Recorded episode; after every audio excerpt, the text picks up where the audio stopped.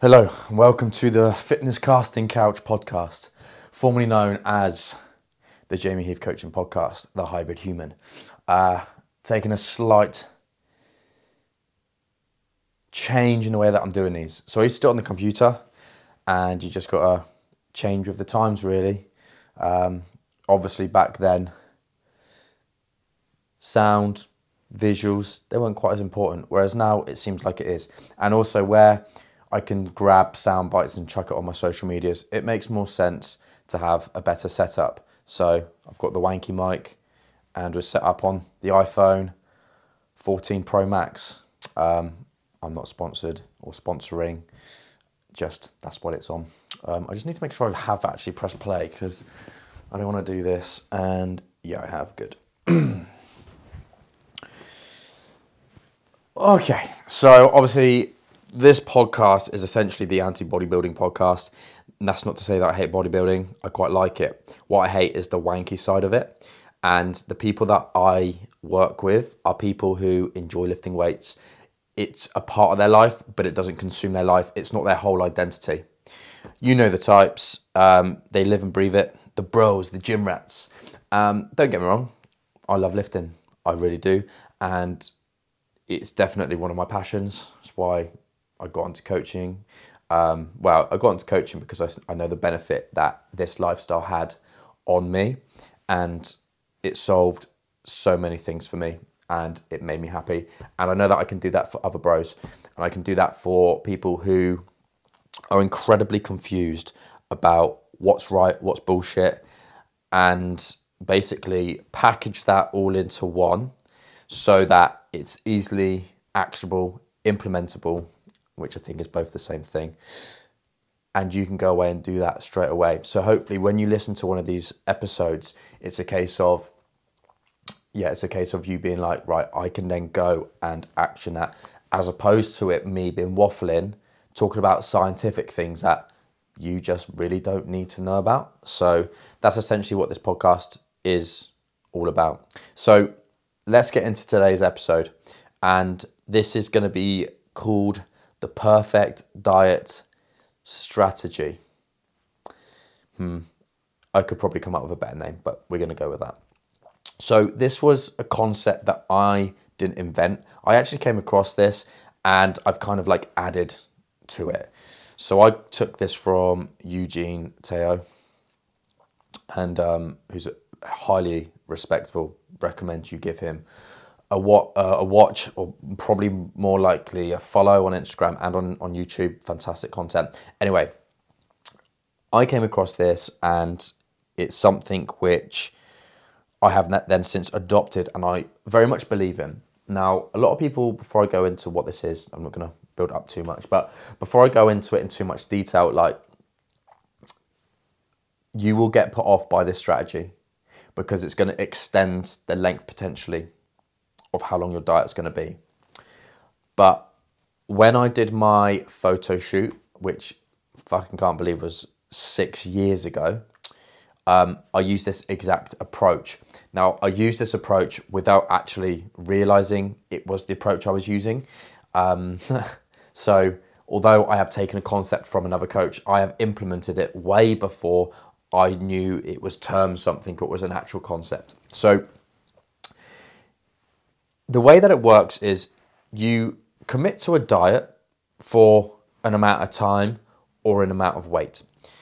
And the reason that we do this is because of Parkinson's law. There's nothing worse than not setting an end goal or an end date because you then just end up being on the never ending diet. And what will happen is you'll just become sloppy because you haven't got a time frame. So if you have a shit week, for example, then it doesn't matter. And you're like, right, fine, I've it's fine because I haven't got a deadline on it, right? But then because you haven't got this urgency, then one sloppy week turns into another sloppy week, which which turns into another sloppy week. And before you know it, you've got some days in the calorie deficit and then some really sloppy days, and everything just equals itself out. And then you just stay the same. Your body stays the same. And you look in the mirror and you're thinking, why the fuck is this diet not working? Because you've kind of forgotten that you have got sloppy, and this strategy is going to stop that from happening. So the way in which this works is you'll go through a phase of being in a deficit and then phases at maintenance.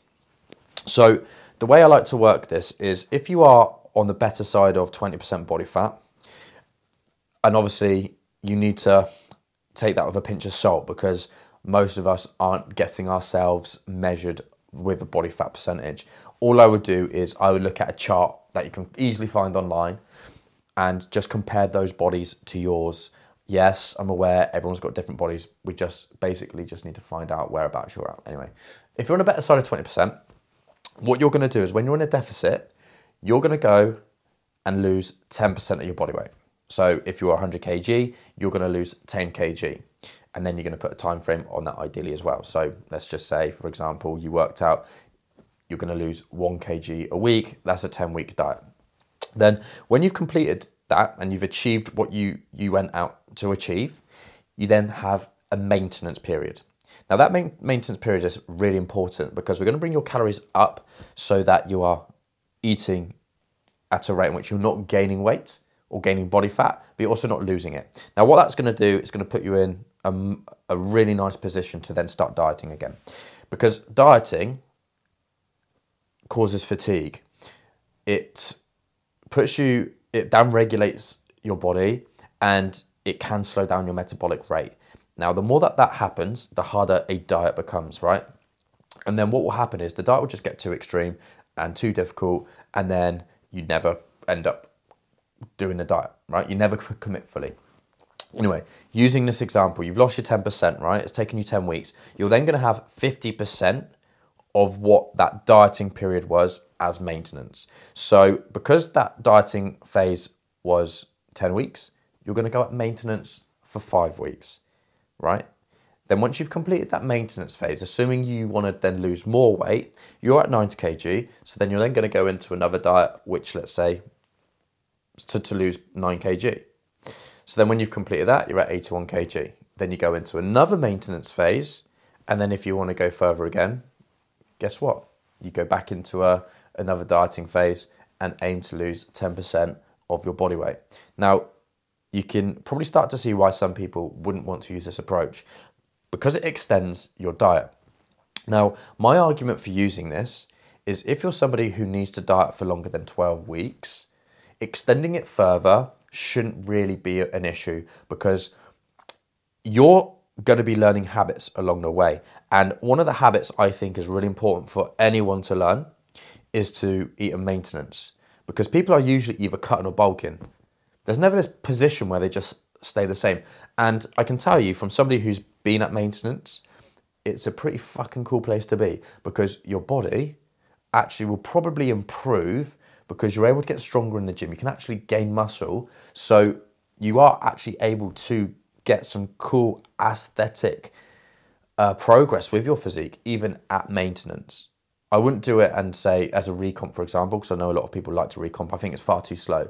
But maintenance is a really good. There's so many benefits to to being at maintenance. And then once you've like spent that time at maintenance, it's like right, cool. Let's go back in, and you you repeat that basically for as many times as you like. Now going back to what I did back six years ago, I remember I looked like a bag of shit. Turn the new year. Um, I hated how I looked. I was actually quite embarrassed by how I looked. Um, so I committed. And when you're in a position of pain, in a position of I cannot stand to be like this anymore, you've got some pretty decent motivation. So I did a 16 week cut. And in that 16 weeks, I did pretty fucking well, if I do say so myself. Pat on the back, me. And then I actually then was like, I wasn't done.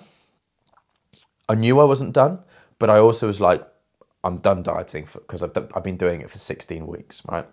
And in that 16 weeks, that wasn't to say I did it perfectly, in that I didn't have any fun foods, any like junk type foods. I know I had a, a few parties in that time period. But remember, like, the progress you make is what you do the majority of the time. So you just have to be much more selective in when you do have these blowouts, when you do decide to have slightly higher calorie delicious type foods. You just got to be much more selective with it during a dieting phase. And as long as you use that approach, that is still enough for you to see some pretty fucking good progress. And then basically, the diet ran from the new year to the end of April, and then obviously into May. So obviously, I was like, right, it's summer.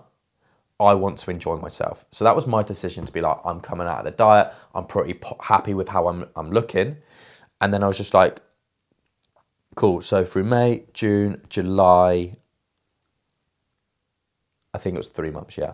So I then spent three months actually at maintenance. So probably like an extra four weeks in what I, I was saying earlier on in this episode. But because I was in this position where I hadn't been restricting myself, I had been going out, enjoying the summer, as you do, enjoying the party life. I mean, I was 27 at the time, um, still, still young enough to partay. Um, still got nasty hangovers, mind. And then um, we decided, so I say we because um, the personal training company and all of the coaches decided to do a photo shoot. So we then did eight weeks of a photo shoot prep diet. And because I had that three months at maintenance, I was in a really fantastic position to do it. If I had tried to do that at the end of April, so let's just say I decided to do that prep from May, would have been a disaster. But because I had that period of maintenance, I was able to do it. So I think the photos were in September, yeah. So if you think about it, the diet was nine months. The duration of the whole time period was nine months, but I dieted for five months of that. I think that's about. I think that's good maths. Anyway, some of you be like, "Well, you could have done that so much quicker, potentially," but I think one thing you want to be aware of is there are so many things, negative things that come about when we diet that we want to offset, which a maintenance phase is just incredibly good at doing. And you'll probably find that you won't lose as much muscle through dieting using this method. And at the end of the day, what, where's the rush? If you're someone who only needs 10 or 12 weeks to diet, I wouldn't say you would need to use this principle. I think that'd be pretty pointless.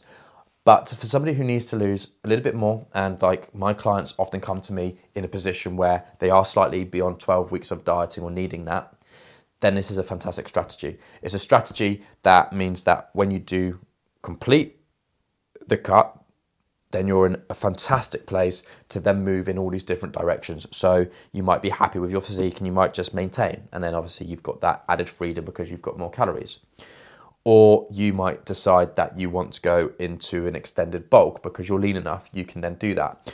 Or, like myself, you might be like, right, I've done really well, but I want to do more, I want to do better, and you can go into a photo shoot prep and just take it that little bit further. Um, so, yeah, I highly recommend that you utilize this strategy if you have body fat, which is going to take more than 10 to 12 weeks to get rid of to a position where you feel confident in your own skin. Anyway, that's all I wanted to go through in this episode. Don't see there being any point in prolonging it even more. Uh, if you want to find out more about my coaching, the hybrid human, and how I get my clients in photo shoot ready physique, how I get my that doesn't make any sense. How I get my clients in photo shoot ready physique. I said the exact same thing again. Anyway, how I get them ready for a, a photo shoot. Um, or just ready for their holiday, and so that they feel really epic in their skin. They look like they lift.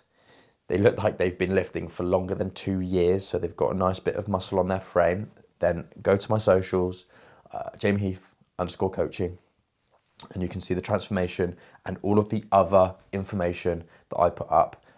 And uh, please join me again for next week's episode. I will catch you then. Adios.